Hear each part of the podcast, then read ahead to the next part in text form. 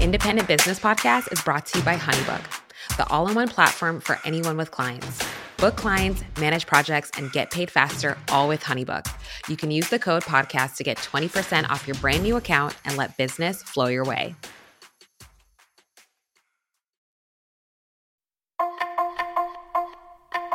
This is a bonus episode for my data nerds. Let me tell you, you are going to love today's conversation.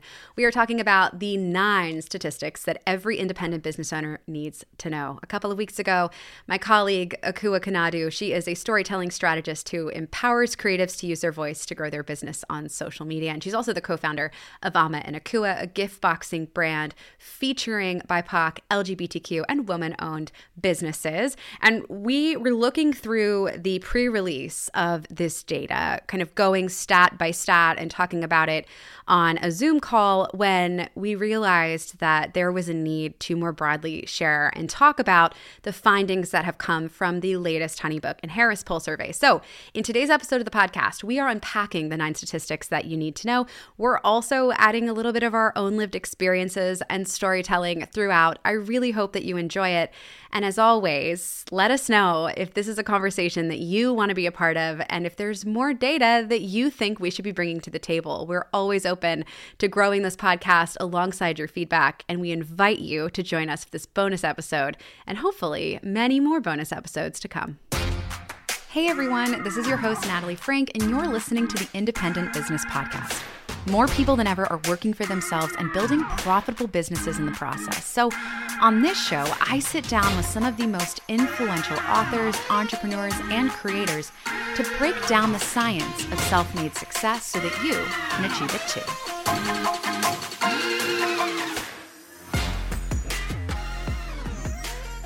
This episode could either be the best thing we have ever done or the most epic disaster in the history of time. But either way, it is going to be something, is it not, Akua? Is it, it is. Not? I mean, one thousand percent. I mean, it's gonna. I mean, here we're just gonna wing it, okay, y'all. We're.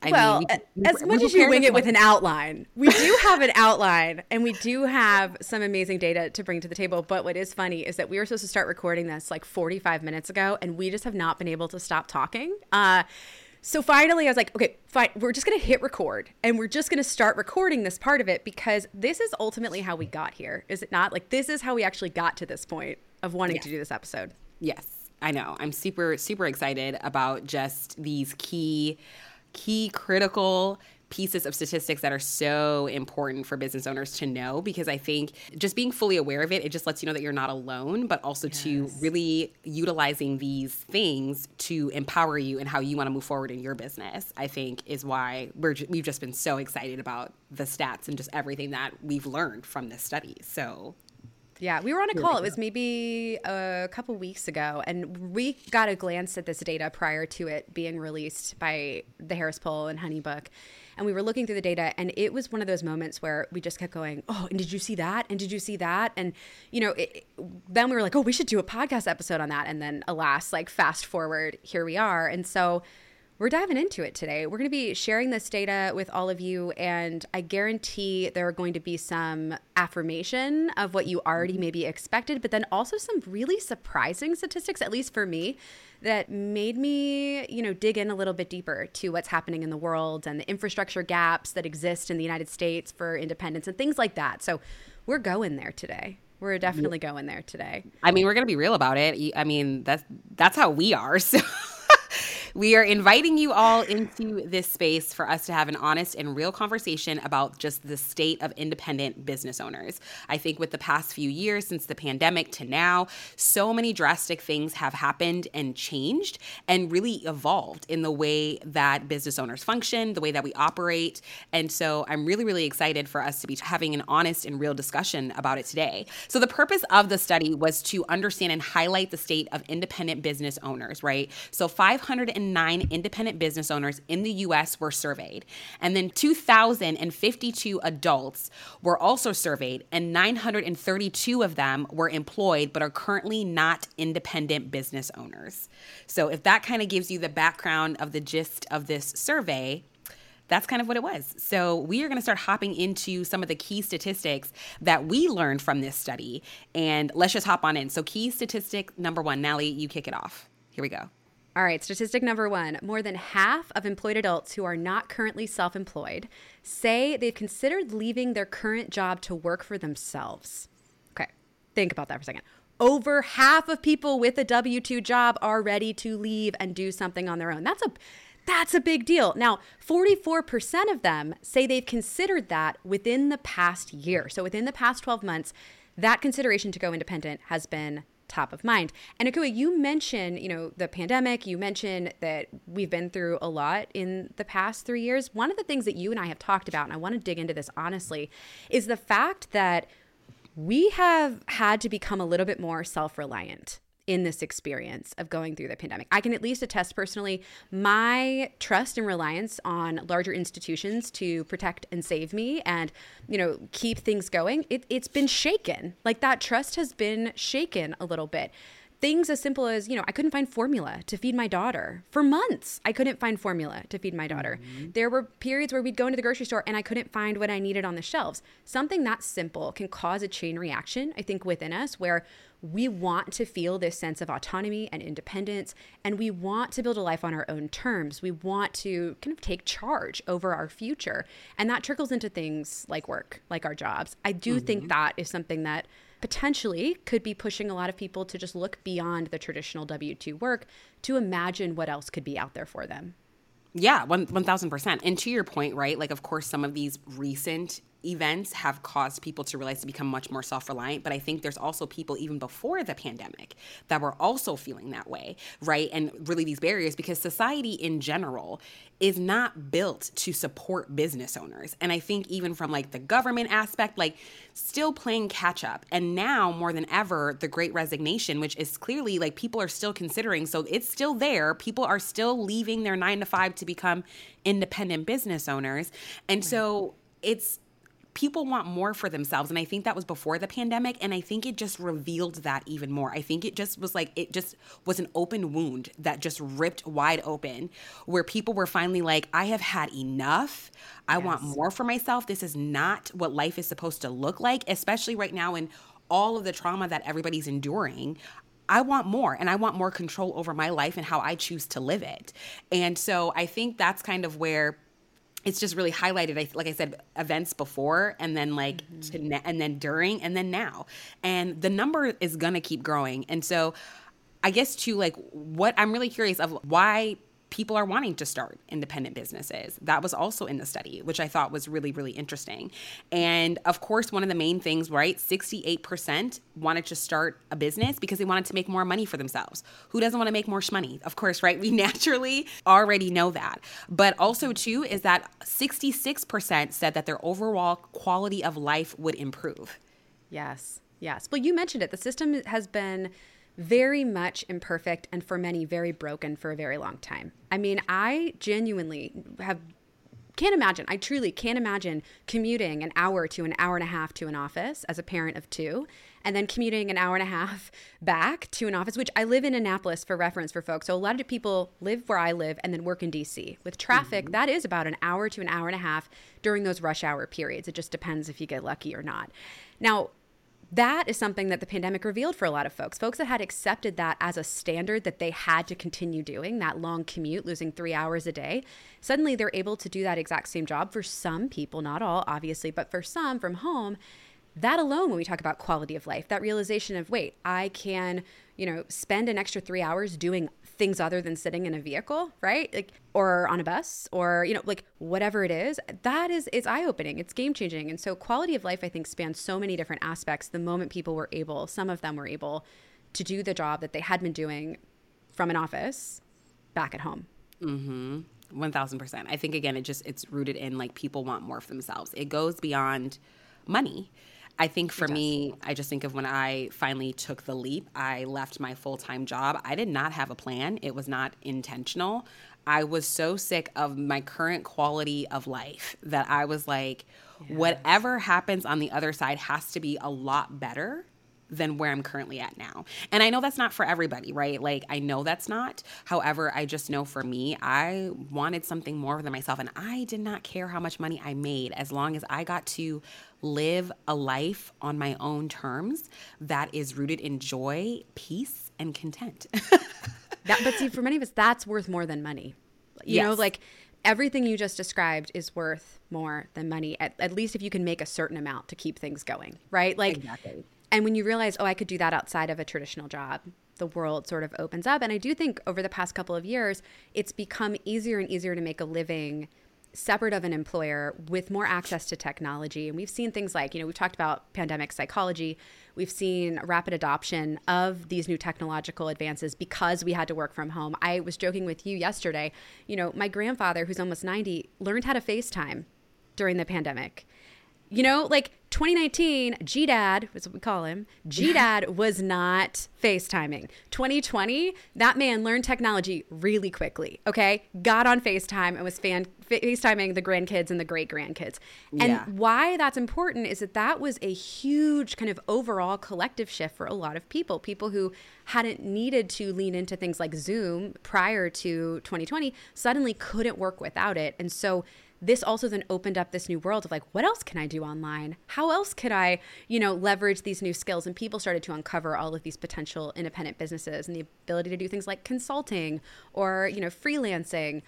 And it just it's it's like a gateway drug, truly. It is. It's a, it's an economic financial freedom gateway drug when you start to realize, wait, these talents that I have can be monetized and people really need me and they yeah. will pay me really well to do these things. It can change everything. It 1000%. 100%. Yeah. And I like, even with this st- statistics of why people are starting independent businesses, I feel like it adds another layer for people of color. You know, I think like this specific statistic here 14% of individuals who started their business was because to avoid workplace discrimination. Um, it was more common, which was really interesting, among younger independent business owners 18 to 25 and black independent business owners 24%. And so for me with my own experience that also was a heavy contributing factor as to why I wanted to start my own business was because the microaggressions that I was experiencing on a daily basis in my last job. And especially working in a corporate space, not just corporate, just any job in general, um, especially I think for people of color, we, I feel like, have to act a certain type of way. We cannot be fully and truly ourselves and who we authentically are because in a lot of these spaces that is predominantly white, certain things maybe just not are understood or accepted. And so you do have to kind of put on kind of a, a different mask, which is extremely exhausting. Who wants to live that way? I want to be free to be myself and my gifts. I want to be in spaces where I am celebrated, not tolerated. And a lot of these jobs reflect that. And I was like, I don't have to live this way and I don't want to. I don't. And so um, I thought that was a really, really interesting thing. And same thing with even young, I, I was shocked with younger, like Gen yeah. Z. I was really surprised by that. Yeah. I thought that was I know.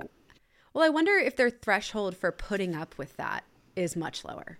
Much lower. Like I yeah, like I wonder if, and we've seen that by the way across the board with Gen Z. I they actually that's a lot of what I always think about like all the TikTok memes, but you know they say like millennials are the mom and dad you wish you had. Very sweet, very warm when they're your boss.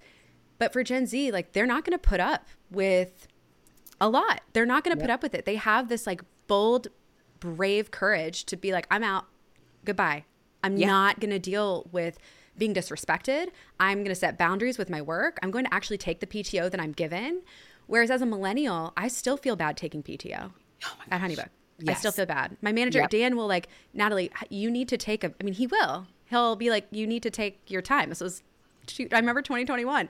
He's like, I see how much PTO you've taken and you need to take more. Gen Z doesn't have, I, at least from the folks I've worked with, they don't have that problem. They're going to take what is theirs, rightfully theirs, and they're not going to yep. put up with being treated horribly in the workplace. So I do wonder if for the younger generations that is a factor or yeah, it's so fat. It's so that stat really stood out to me too. I'm glad we touched on that. Yeah, well, I think too, even like Gen Z in general, they just come from a place of curiosity, you know, yes. because we all grew up and we were told this is the way to success. And it. some of us who are independent business owners, right, like we questioned it eventually, but they just doing it out the gate. You know, they're like, well, why?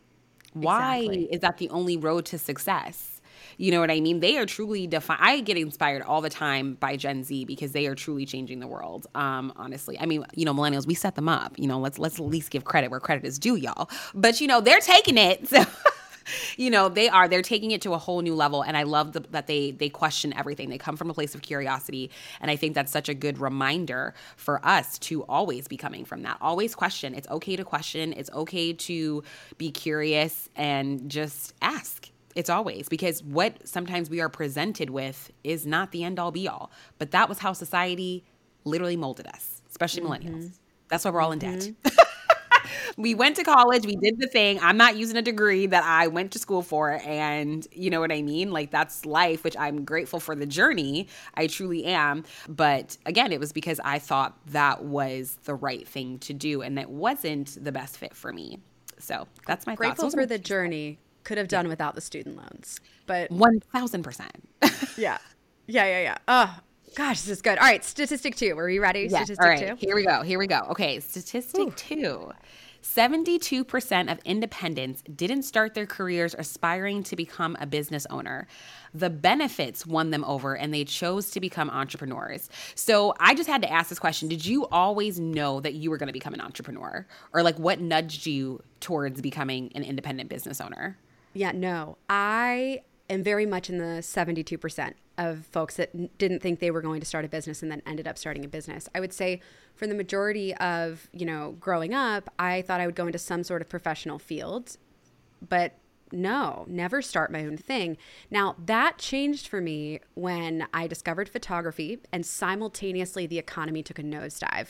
Not mm. to reveal my age too much, uh, but I graduated from high school in 2008 and for folks that remember, you know, 2007, 2008, 2009, that is when we sort of entered that really, at least at the time, it was very scary, but that really swift recession in the economy. And I remember graduating from high school, heading into college, and just witnessing layoffs after layoffs after layoffs, and feeling sort of like, there might not be a job for me at the end of college. Again, challenging these narratives that we had sort of been taught as millennials like, if you go to college, you will have a job. That job will be better paying than if you didn't go to college. Like, that was sort of the, you know, the rule of thumb that was passed along. Now, we know that's not inherently true, but I had believed that for a very long time. So the photography business that I started kind of at the end of high school going into college, I thought would be a side hustle for me. But then as I'm going through college, I started to realize rather quickly I don't want to rely on, you know, uh, uh, going into a W 2 career path in this economy like in this economy yes in this economy i didn't i didn't want to deal with it and i think i started to realize wow maybe i don't have to if i bet on myself and i'm willing to do a little bit of hustling while i'm still going to school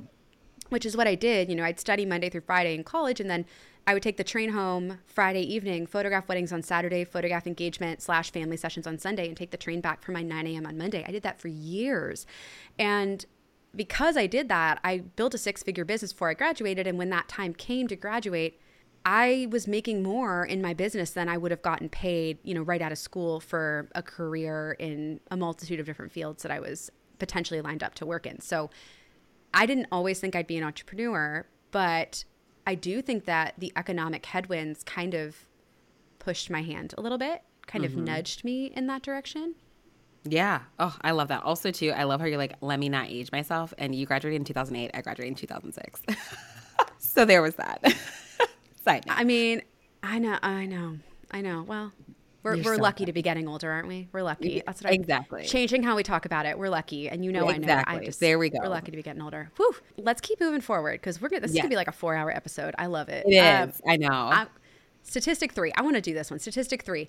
Okay, I, for a second, we're going to talk about the concerns that people yes. have who have thought about going independent, who have thought about starting an independent business that came out of this survey. I find this so fascinating. So, mm-hmm. 62% of people who considered leaving their W 2 job to work for themselves were worried about not making enough money. So, over half of folks that are thinking about, okay, I want to go independent, they're in that, like, you know, percentage of the workforce that's made that consideration. 62% have been worried about not making enough money. And I get that. As a business owner, I mean, I don't have you experienced that. I feel like mm-hmm. you're always a little bit worried about yeah. cash flow. That I feel like that feeling never goes away. And you know, even when you are like you're doing well, right? Things are lining up and you're having the income and but someday, you know, you have seasons. Seasons are there are times when you're busy and there are times where business is slow. And yeah. so I feel like that just never leaves, but you adjust, right? Like you prepare your business for those seasons. So, okay, I mean, of course, it's always going to be in the back of my mind, but I have a plan in place that's going to get me through this season. So then, you know, I'm ready for the next season. Um, I think it's just like with the proper planning, but you just never, it's always there. It's always in the back of my mind. What about you? I have a hot take. I have a hot okay. take on this. I yeah. think there's a misperception that W 2 work is guaranteed income. I think yeah. there is too much of a belief that this is reliable and safe to stay with the W 2 work, whereas people view running a business as the biggest risk of all time. And when we think about the fear of not having enough money, in my head, I go, well, I mean, when you run your own business, you can have five to six streams of revenue. I mean, it's going to take a while to build that. Yes. But if you needed to, you could have five to six streams of revenue. So if you're not making enough money in stream one, you still have two, three, four, five, six. Whereas if you have one paycheck coming in and you get laid off tomorrow by no fault of your own, you now have zero streams of revenue coming in. Yep. And I and that and that is uh it's a mindset shift. It really is because there were times, especially at the beginning of my business, where I was like, am I making the right decision here? Mm. Like maybe I should go back to uh, job because I have a guaranteed paycheck, I have guaranteed benefits, and this is just something I just don't have to worry about.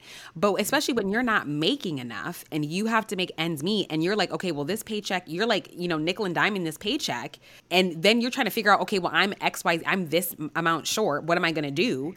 And as a business owner, we, I, I don't have to worry about that because I do. I have different streams of income to where I'm like, okay, I now have two businesses. So I'm like, all right, if this isn't making a lot of money, it's okay. Like I have something else to where I'm still fine. So it truly is a mindset shift that again it's a narrative that society has placed on us and it is not easy to break out of because we're no, so comfortable with what's being presented to us and it's it's hard to see what's on the other side unless you finally just take the leap and walk through it yeah, and it's been told to us by people that we love and often that we trust. Yes. I mean, you mm-hmm. know, I mm-hmm. think one of the things I have to remind myself of, especially when we have conversations around things like AI, right, is that the jobs of the past are not going to be the jobs of the future. Mm, yes. And what worked in the past is not what's working for millennials today and it's not going to be what works for my kids my i have a four year old and i have a one and a half year old and things like college for us like we've had conversations where with my husband we're like I don't know if they're going to need to go to college, or if they do, it might be on the internet and they might be like working and going to school at the same time, or maybe it's a totally different type of educational process for them. It may not make sense for them to take on student loans at all whatsoever. Gosh, I never had those conversations with my mom. Like that wasn't a question. It was like education is your only path. Yes. Take it. Do it. Yep do the thing. So I think that's a huge part of this is right. We're seeing these shifts where it's like the way we used to make money is no longer the way we're making money. The way we're making money today may still not be the way that two generations from now that they're earning an income. We have no idea what's down the road, but what we do know is that we can either cling to the comfortable of what others, even those that we've trusted, have said works for them, or we can also keep our eyes open and reevaluate the possibilities for ourselves. And I think that's what we're starting to see with some of these statistics. Now, I do want to note some of the other concerns that people had. So, mm-hmm. concerns in leaving their job and becoming independent included things like, you know, 43% were um, concerned about finding work or clients, 41% were concerned about not knowing where to start or feeling overwhelmed. That's mm. relatable. I get that.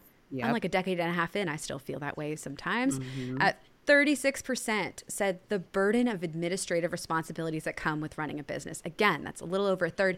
I get that, you know, finance, marketing, taxes, accounting, all the things. Like it's a lot to take on.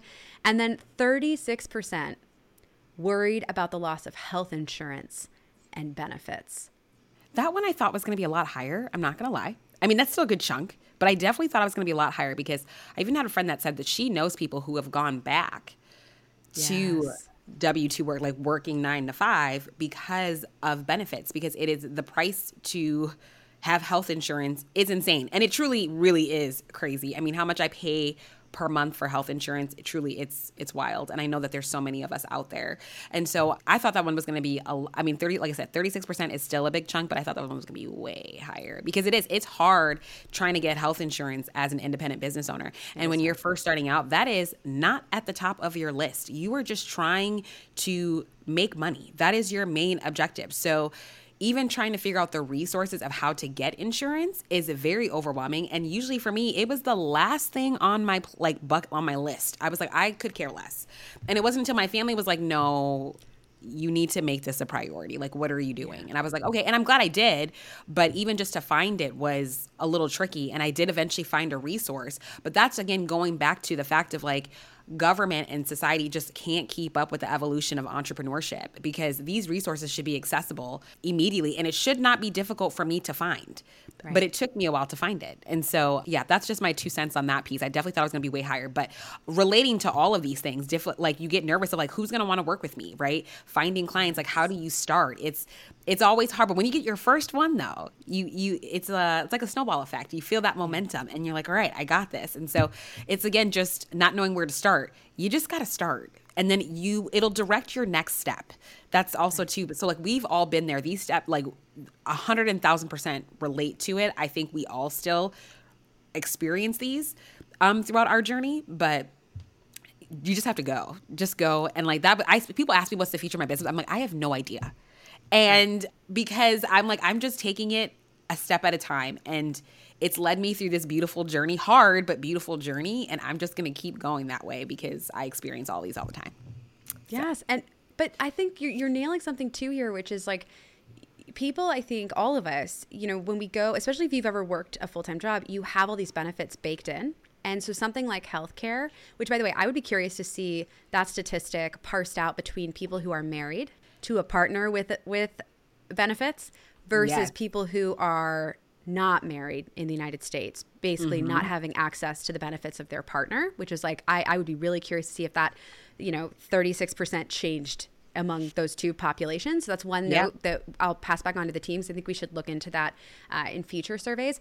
But speaking of benefits, you're assuming all of those as an independent business owner because, as we've touched on, I feel like numerous times, this system was not built for you as a business mm-hmm. owner. The system was built for W 2 workers in the United States, period it has not kept up with the future of work. It's one of the reasons we advocate so fiercely for the rights of independence because we acknowledge things like, you know, healthcare, insurance, you know, disability insurance, workers' compensation, parental leave, retirement savings plans.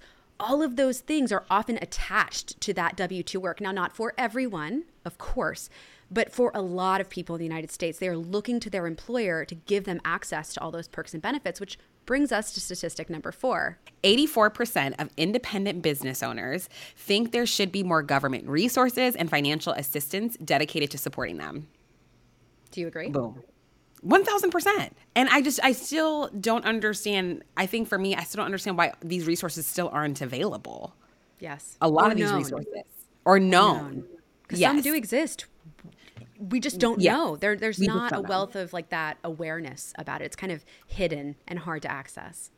Well, I feel like too, given the like the amount of all of the issues the United States has, I feel like small business owners are just never a priority, which mm-hmm. should be a priority because small business owners truly fuel the economy. They build communities. They are a core part of just the functionality of this country. And so I don't understand. I think for me, that's where I struggle, where I'm not understanding as to why the needs of, of, small business owners are just not a priority for the government. But then it's like, well, capitalism, obviously, right? Like that's just a whole a whole discussion within that. But it makes me sad. It's really it's frustrating. It really is because so many of us are still trying to figure it out like and we learn but it's it's overwhelming it's it's it's hard and there's so many different circumstances where people just need the resources and again they're just not available or they just don't know yeah. So, yeah. We have yeah. a future episode coming up with Sharon McMahon of Sharon Says So, and also one with Danielle Coke, Oh Happy Dani. Both episodes. I, so good. And they touch on this a little bit. And so I don't want to take too much away from that episode. But one thing I, will add here is I think a lot of business owners don't realize the power that they wield simply by having a business in their area. And when, you know, we sat down and had, I had both of those conversations and with Sharon specifically, that whole episode is about how you have power. And so when we talk about, you know, we want more government resources, I do think it's an opportunity for us to really call in our politicians, especially on the local level. And I mean, like, literally calling them, but also inviting them into discussions, if they're going to pose with small business owners on Main Street and shake our hands for their ads, then they better have our back when it comes to legislation. And I think yeah. they need to know that we're watching. I think they need to know that we need them to have our backs because the, the reality is we're not a marketing ploy for a political campaign. We are the backbone of this country. Mm-hmm. And it is critical that our representatives understand what our needs are and understand that we are a diverse group of individuals with a diverse array of lived experiences who are contributing to the health of this economy.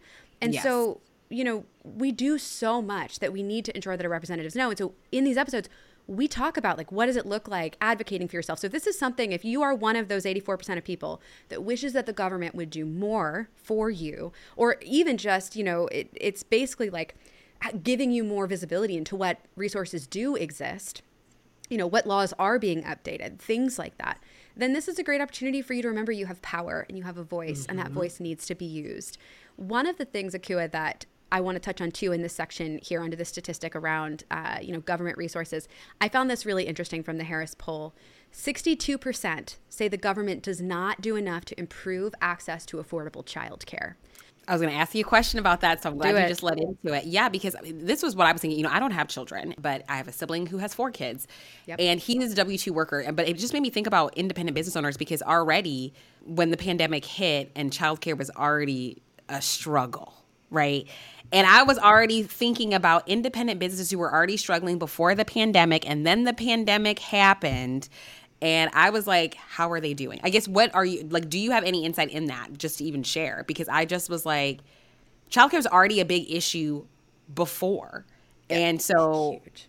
how people were weathering the storm through the pandemic and, and now, I don't know. So, I was really curious to know more of your thoughts on that. Yeah, a couple things. One, a couple of months ago, I posted on Instagram stories and I just asked people to share with me what is keeping them up at night as a business owner. And I know we actually have some of those in this survey, but what was interesting is that in that point in time, inflation was number one. So, inflation mm-hmm. and economic headwinds. Now, granted, this is like right at the start of those conversations being very top of mind. But number two was childcare. And it just mm. caught me off guard. I mean, I know it's hard for me. I know it's hard for a lot of folks I know with kids. I did not expect it to be such a vocally concerning concept for independent specifically. And when I double clicked in and I started to ask, I posted the, you know, fill in the blank question box saying, like, okay, a lot of y'all said childcare. Why did you say childcare? I uncovered what is maybe very obvious to many, which is that if you work from home, you take on a disproportionate amount of the child care. So anytime a child is sick, you become the default right to watch that child and juggle your work accordingly. You also have the most flexible schedule which we've talked about people like want and that's why they go independent. But then the double-edged sword of having that flexible schedule is again you become the one doing pickup and drop off and when a kid gets sick or you need to run something to school like you become that default parent because you're not the one in an office and when you add in the added cost of childcare, a lot of parents, especially for young kids, just decide, I'm not going to spend three quarters of the salary that I'm earning to have somebody else watch my child. I guess I'll figure out how to do both. And I know a lot of business owners who do both. And that is, it's very, very, very difficult. It's emotionally and physically very, very difficult to be a phenomenal parent and a phenomenal business owner at the exact same time. And so we don't need to get into the mental health issues that I, have experienced having to, you know, signing myself up for too much, juggling too many things on my own. But I know it's it's a shared experience. And so, you know, at first I was surprised, and then when I started to lean in, I realized, oh wait, not just me. Like this is really a struggle for a lot of people, and especially a lot of people in the U.S. And so, I get it. I really, I really, really do get it. Yeah. Well, number one, small business owners, we deserve more. And honestly, yep. if just even hearing that whole experience is just super eye opening. And if that's you that's struggling as you're listening to this, just know that you're seen throughout this. Like, yes. you know, these, these are the reason why we wanted to share these statistics with you guys, is because you're not the only person that's going through this. And we want more for small business owners. We know you do too. So, really using this to empower and equip yourself, even just what you shared about the two episodes that are coming out with Sharon and Danielle of like, there is power in your voice. So, mm-hmm. we, this, that's what the purpose of this podcast is here for to equip you. These resources that weren't here when we first started they're here now for everybody to access. Like it is accessible to everybody. So I'm just excited for this podcast. I am excited for these stats. And if you're listening, I hope you feel just as excited as we are as well, because you deserve more. You deserve more. You deserve to be able to have it all, to be a mm-hmm. present parent, and to be an amazing, badass business owner. You deserve it, and you shouldn't have to choose. We shouldn't have to choose. It shouldn't have to be or. you know what I mean? It, like, this or that. It should not have to be that. And we don't and, and, and we deserve more. That's that's uh I'm on my soapbox, y'all. Sorry. I'm just it makes me mad. this is when I wish. I could drop this mic without breaking it, but I I know. Akua, done. We just boom. Yes. Ugh. It's yes. it's so true. Like we deserve more. And again, like that's that's something even just with my own journey, I'm really thinking about. I'm like, I don't I don't have to choose. I can have everything that I desire. Mm-hmm. And every single one of us deserve that no matter what our life looks like. And so I'm really, really excited for this podcast because we go there, we talk about these issues that are present that we're all experiencing currently.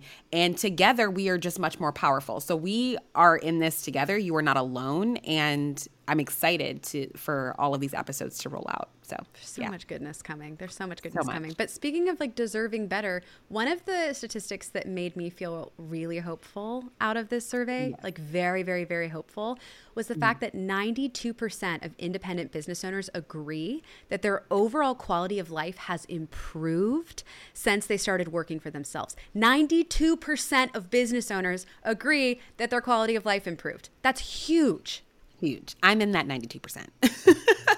what do you think changed yeah. for you? Like, what were just some of the quick things that, looking back, you're like, wow, that was a huge shift for me on a quality of life level?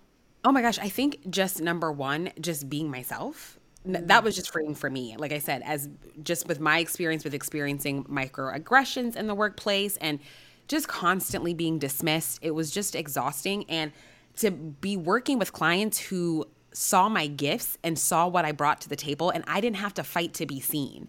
It was just such a freeing experience and something that we just really take for granted, especially in, you know, working in corporate spaces. You got to get the approval of so many things and people, and I don't have to, right? Like, I get to choose with the people that I want to work with, and they are people who appreciate me, my personality, my quirks, the way that I view things.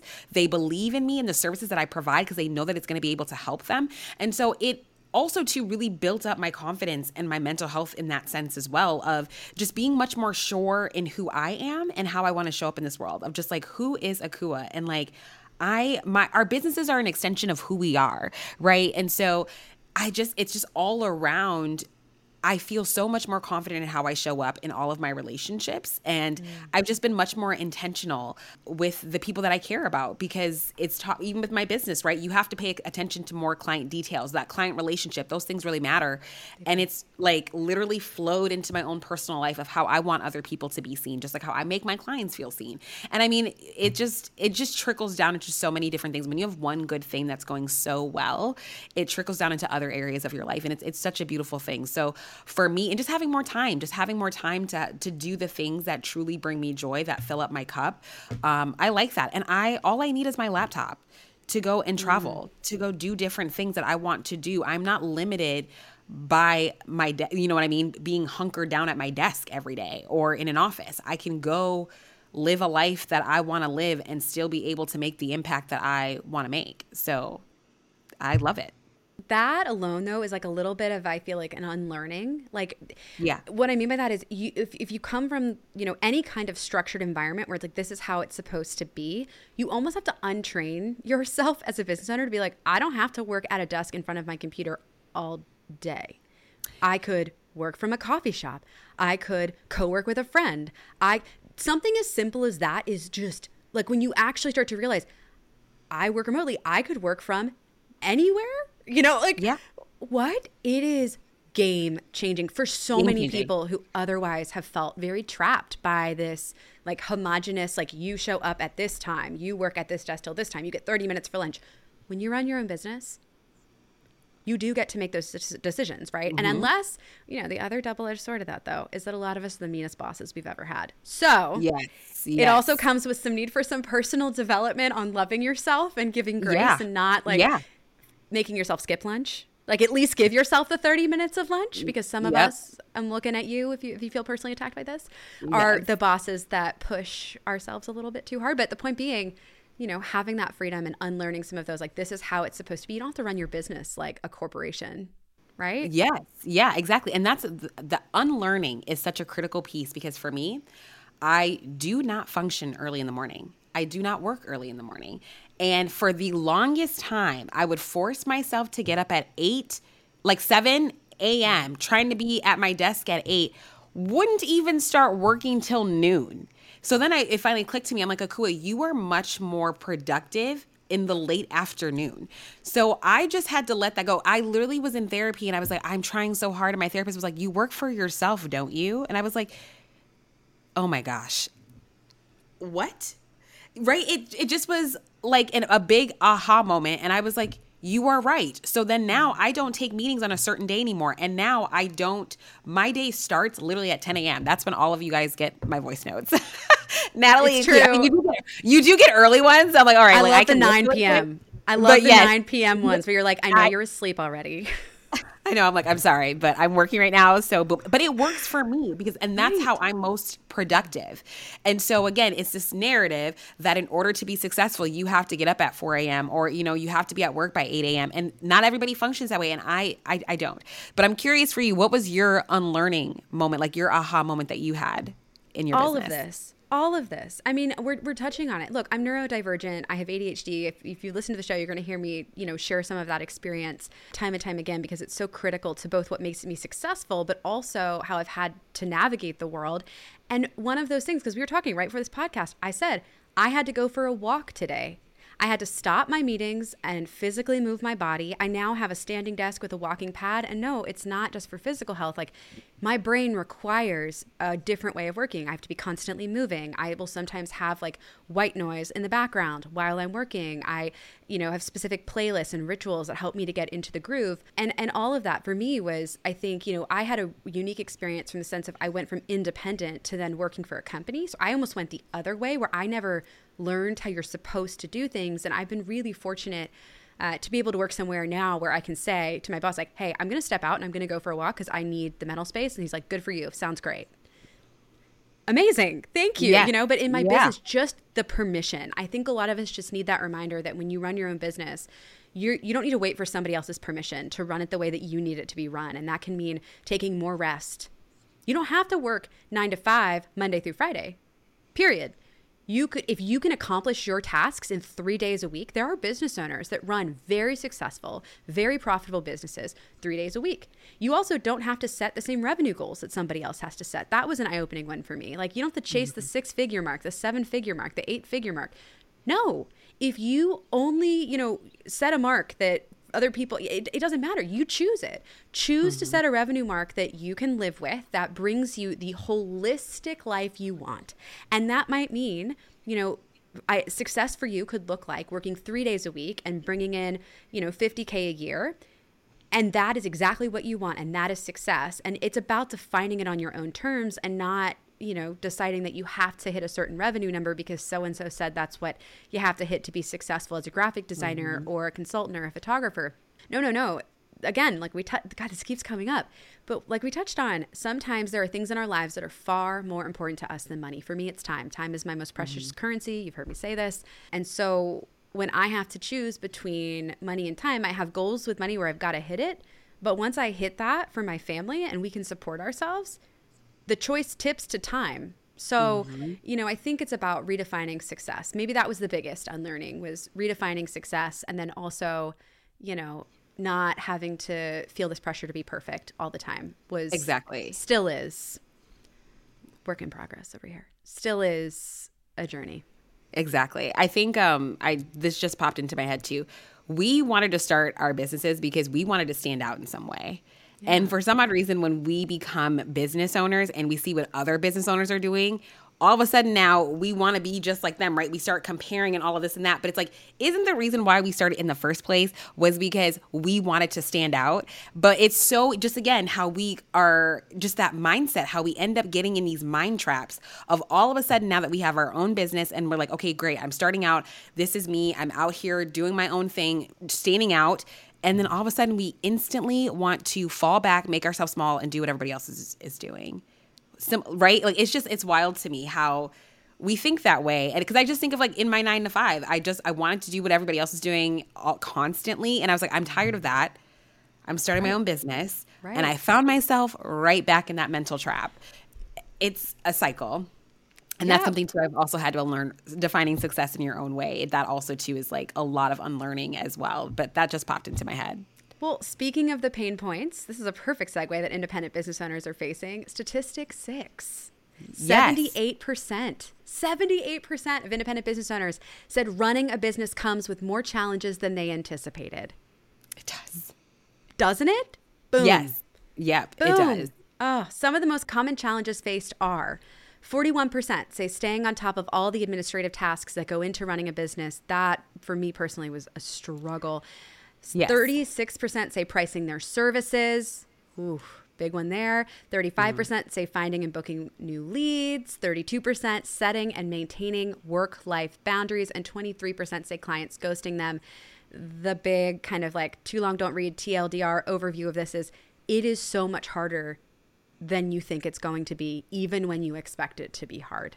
Yes. Because the curveballs, like what you thought was going to be hard or what you thought was going to be a roadblock, is not even the roadblock at all. Correct. I will say for myself, the admin task and just, you know, getting organized, that was like the last on my list. Again, just trying to hurry up and make money to supplement my income and I knew I needed to do these things, but I didn't want to do them, but my business suffered for it. And the thing is too like it's not sexy being or like you know the organization, client flows, those types of things. That's not the sexy popular topics, but it is the most crucial topics to build a sustainable business. And I had to learn that the hard way. And now I am all about client flows all of different types of things of how can I make my experience with my client the best as possible because I want them to come back. And also mm-hmm. too, I don't I shouldn't have to be tied to my desk and my computer every single day to send a simple email. So just knock out these admin tasks as quickly as possible and go live your life because your business will thank you for it. Um, making that a priority. Then you realize when you finally do it and like automate your business and do these different types of things, get organized, you were like, why didn't I do this sooner? I suffered I for nothing. For nothing. So if that is you, put that at the top of your list, please. You will thank yourself later and your business will thank you. If you take one thing away from this entire podcast, be let it be what Akua just told you. Just take yes. her advice and run with it because the excuse we hear all the time is I don't have time. I don't have time to get organized. I don't have time to set up automated workflows. I don't have time to streamline my client flow. I don't have time. I don't have time. The point here is you can't afford not to. You don't have the time to not do it because if you don't do it today, what actually happens is you're seeing a compounding effect. And you know, I talked about this a couple weeks ago. If you waste 45 minutes a day on inefficient client flow aspects of your business. So we're talking about organization. It could be anything, any aspect of your business that you are wasting 45 minutes a day, which doesn't sound like a lot. I mean, and we do, and a lot of us do waste well more than 48 hours or 45 minutes, sorry, a day mm-hmm. because we're, you know, not automating something that could be automated. We're not creating a template that could be templatized. We're not outsourcing or, you know, thinking like the CEO. We're still trying to cling to every responsibility and task and do it manually. 45 minutes a day over the course of your career is over a year of your life you will never get back. Oof. So don't tell me you don't have time to fix it today. You don't have time to spend your entire career wasting those 45 minutes a day and lose a year with the people that you love. Mm. We'll leave so it there good. and keep flying into, you know, statistic number seven. You want to take this one? Stat yes, abs- yep. So, what is really keeping independent business owners up at night? More than three in 10 independent business owners say that making an error that causes them to lose business keep them up at night. Slightly more, this was this was like this was was really good. Slightly more than one quarter, 27%, say dropping the ball and letting clients down also make them toss and turn. And I felt me. like that that's me too. That's the worst. The worst. I still have nightmares. I still so I haven't photographed a wedding now in 4 years, but I did it for mm. almost a decade for folks who don't know my background, I, was a wedding photographer for eight years, and it's been four years since I photographed my last wedding. I still have nightmares. I still have nightmares of waking up and like, I missed a wedding or I showed up without memory cards, or I dropped the ball because I double booked myself. I still, it's like the, you know, the classic pop quiz nightmare that people have years later after school. Maybe it's just me, firstborn child, Enneagram 3 Yeah. overachiever. But I have those nightmares that I dropped the ball, even now, Yeah. years later. Like it really Mm-hmm. haunts us. It really weighs us down. Yes, because we want to do a good job, right? Like Yes. we want to be able to just I want people to say good things about me and my brand when I'm not in the room. So I really want to make sure that I'm providing the best experience, but I have dropped the ball. Like the reason why I automate now is because I hate emails and I do not respond quickly to emails. Mm-hmm. And it's true something I do, do not enjoy. Anybody who knows me and who has worked with me, I send voice notes family, friends, everybody. She's shaking her head because it's just quick for me. I send ridiculous amount of voice notes. And so for me, emails are just not my thing, but that was why I had to automate it because I have lost business because I have not responded quickly to voice notes. Not her looking at how uh sorry, not to not to voice I'm notes, about to I- call you out. to emails. Not her looking up to see how many voice notes I've sent her recently. Can we get that on the screen? Hold on. It was important. Wait, it was why im- isn't it?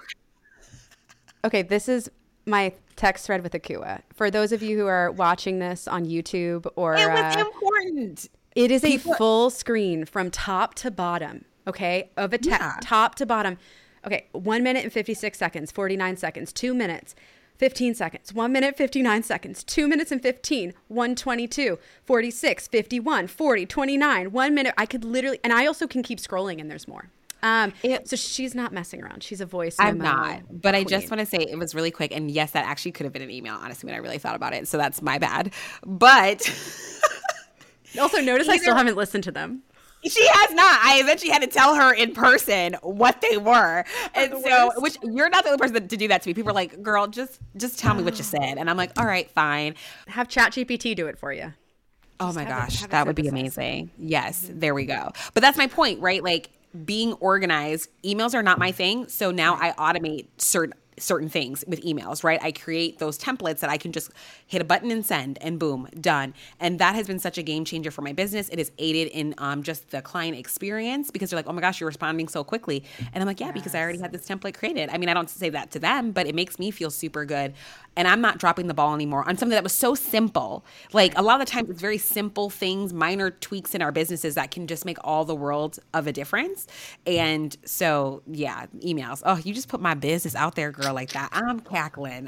hey, you told me to keep it real. So I'm just You verifying did. that you're telling the truth when you say she you got, like voice she gets a lot. She deals with a lot. I Bless love you, them girl. though. I really do. That was the only time I haven't listened. It was just too many. I think my brain went into like, you know, I what is it called? Procrastination mode. I'm like, I'll listen to it eventually, and then we had a call and recapped it. But Then I just said Oh, it. So now I just let them go. You just let them go. We could keep going all day. Statistic eight. Yes. Statistic eight. One in five independent business owners, speaking of organization, has Mm-hmm. lost money due to a lack of organization. One in five has lost money. I'm one of them. I have. Yeah, I yeah. absolutely have. I think Tell all of us it. have at some point in time. And you learn your lesson, right? Like when these types of things happen, you have to have grace for yourself because I think being a business owner, um, I have learned so much about myself as a person and just how I operate and how I show up in the world. So that has happened to me, and I felt like crap sobbed felt horrible. But then i realized i'm like okay akua like this was a, a minor setback. This was a failure. What will i do better this next time? And how can i make it up to that client? But then also moving forward for future clients to make sure that they don't nothing like this ever happens again it's a hard pill to swallow but it's a really humbling experience and it's so so important client relationships truly because a lot of my inquiries are word of mouth that's how i truly get a lot of my business because people like me and I like them. And so it's great. It works out. You know what I mean? But it's because I invested in those relationships. I've been intentional with organizing to be able to communicate with them effectively. So, yeah. Can I can I share something really embarrassing with you that I haven't even told my husband Oh my gosh. Yes. about this about being one in five because I'm also one of the one in five and as you were talking When Hugh I- listens to this, he's going to humble you again. and he will listen he's gonna he's gonna listen to every episode of this podcast with a notepad and give me feedback uh, oh my gosh. very honest feedback I, we like to say Hugh keeps me humble very humble so this is really embarrassing Hugh I love you please don't get mad at me um, I am one of the one in five who's lost money due to lack of organization so like I mentioned it's been four years since I photographed my last wedding and I was recently going through a camera bag getting ready to sell it like basically trying to sell off some of my old gear, and I found an eight hundred dollar check in the pocket of my camera bag. You were gonna hear from this man immediately as soon as yeah. Oh, but I'm telling it. Okay, that's like really embarrassing. But yeah. I must have. It was an. It was for like a portrait shoot. It was, and I must have just put it in the camera bag, being like, "Oh, I'll run to the bank later," and it's like five, six years old. I didn't even I just forgot. And so it's so embarrassing because you're like, how do you forget? Well, if any any photographer, by the way, who's been in the midst of wedding season, doing 39 weddings a year and shooting a bajillion portrait sessions, probably is going, Ooh, I did it too at some point. I'm mortified. But that's because I didn't back then, like I was still accepting checks. Back then, things weren't automated. Clients weren't setting up auto pay and breaking up everything into payment plans. My cash flow was like seasonality. You know, like mm-hmm. there were mm-hmm. points in the year where I wouldn't get a check for, you know, two months at a time. And then seasons where it was like, that's when I got paid. It wasn't this world we live in now where your client flow can be so automated that, you know, you're breaking something up into micro payments, you're getting cash mm. flow throughout the year, you have so much more visibility and flexibility into where your money's coming from. I know again, I'm dating myself as a business owner, but that is so mortifying. So I'm one of the one in five, and that and I I was not going to was not going to share that, but you reminded me, and I was like, you know what, we're gonna go there. We're, we're gonna, gonna do it. Yeah. So if you've ever done something really dumb like that, but have grace for yourself. I mean, you know what I mean? Like, I mean, you ain't getting them eight hundred dollars back, but no. you know, but you know. I mean, why do I want to say that could never be me? But I'm gonna get a bill. I'm gonna get a bill from my husband for his half of that. Watch right now. He's gonna invoice me for 400. He's gonna be like, "You, all right, anything that you do, I stand by you for that." I'm just. All you right. have my full support. Oh but gosh. I mean, yes, you know, at the end of the day, you're human thank you for sharing number one. That but, one's gonna get like, me blasted. I'm gonna be put on blast for that one. We know that's going to happen. But look, I promised to be honest, and that's something that I did. And you know, we can blame it on whatever busyness, yeah. ADHD, but it got shoved deep into some pocket in a camera bag, and you know, five years later, I'm realizing that. Uh, I, but that was my fault. I thought no one else's. That's me. Yeah, that's running a business, man. Like that stuff yeah, happens. and you and despite the fact that you just figured it out, like you just found it recently, you still learn regardless, girl. a lot of lessons. You think you're done learning, you know, year three or four, you're like, I've learned it all. You're 15, yeah. you're still uncovering that uh, you need exactly. to lean on technology maybe a little bit more than you did. Um, yes. You know, back so in the day. It's okay, girl. We love you oh, still, man. regardless. All right, let's let's lean in here to statistic nine, closing out our uh, top statistics you need to know as an independent business. This has been so fun. You want to cover the last one? Yes. So, how are business owners feeling about the current state of their business and the economy? So, nearly two thirds, about 65%, anticipate that their net revenue will increase in the next year. And the majority of independents, 82%, have taken or plan to take steps to ensure that it does. So, the different areas that they're investing in their business, which I flip and loved this social media and or advertising, 39%, hiring staff or additional support, 26%, 26% percent of independent business owners as well are outsourcing more tasks, and 23% are securing external financing. Mm. Yes. Yes. Makes me so excited. I love this. I, I think, you know, this is something that there look there's always going to be a lot of uncertainty about the future and you know the fact that nearly two-thirds expect their business to grow their revenue to increase even though we're having conversations around a recessionary period and inflation you know, I, it just shows you how resilient and adaptable this community is. Like mm-hmm. how truly optimistic and skilled and talented and hardworking. And it's just, it's an inspiring space to be where people truly yeah. have the ability to, you know, carve out their own corner of the world and their own impact. Well, just the fact, the resiliency. I'm like, yeah. uh, recession where? Because people are out here making their money. you know what I mean? Like building a sustainable business that is here five years from now, 10 years from now, and like the things that people are investing in. Even myself, I just finally hired a VA and I know that's such like a small thing, like outsourcing, but she's amazing and it's already making such a big impact in my business to where I'm literally thinking, why didn't I do that sooner?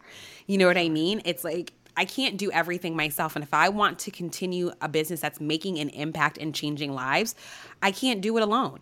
So these are things that I'm valuing. Also to people that are investing more in social media, just as a storytelling strategist, that brings me joy of like how people are seeing the benefits of it. Even despite throughout the, throughout the challenges that social media right now currently has, people are still investing and still showing up to get their voice out there. So like I love seeing just all of these things that the action and the plan that people are taking to make, ensure that their business is going to be here tomorrow.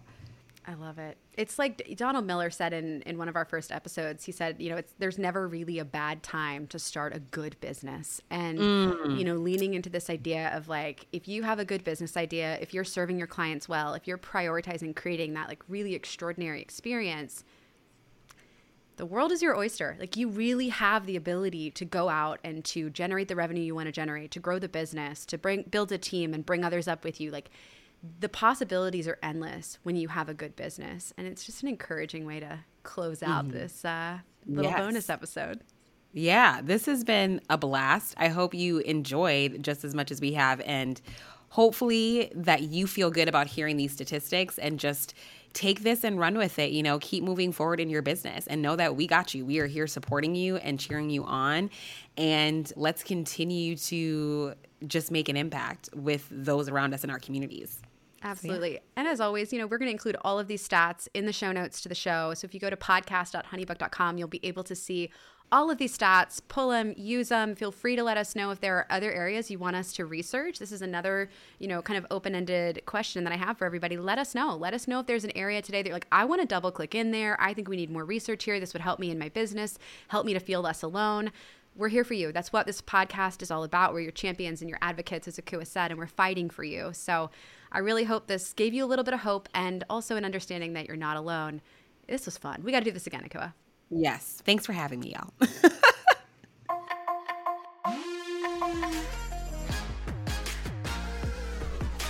that ends our episode of the Independent Business Podcast. Everything that we've discussed today can be found at podcast.honeybook.com. Head to our website for access to show notes, relevant links, and all of the resources that you need to level up. And if you've enjoyed today's episode, be sure to subscribe to the podcast so that you never miss our future content. Drop us a review and leave our guests some love on social. Thanks again for listening.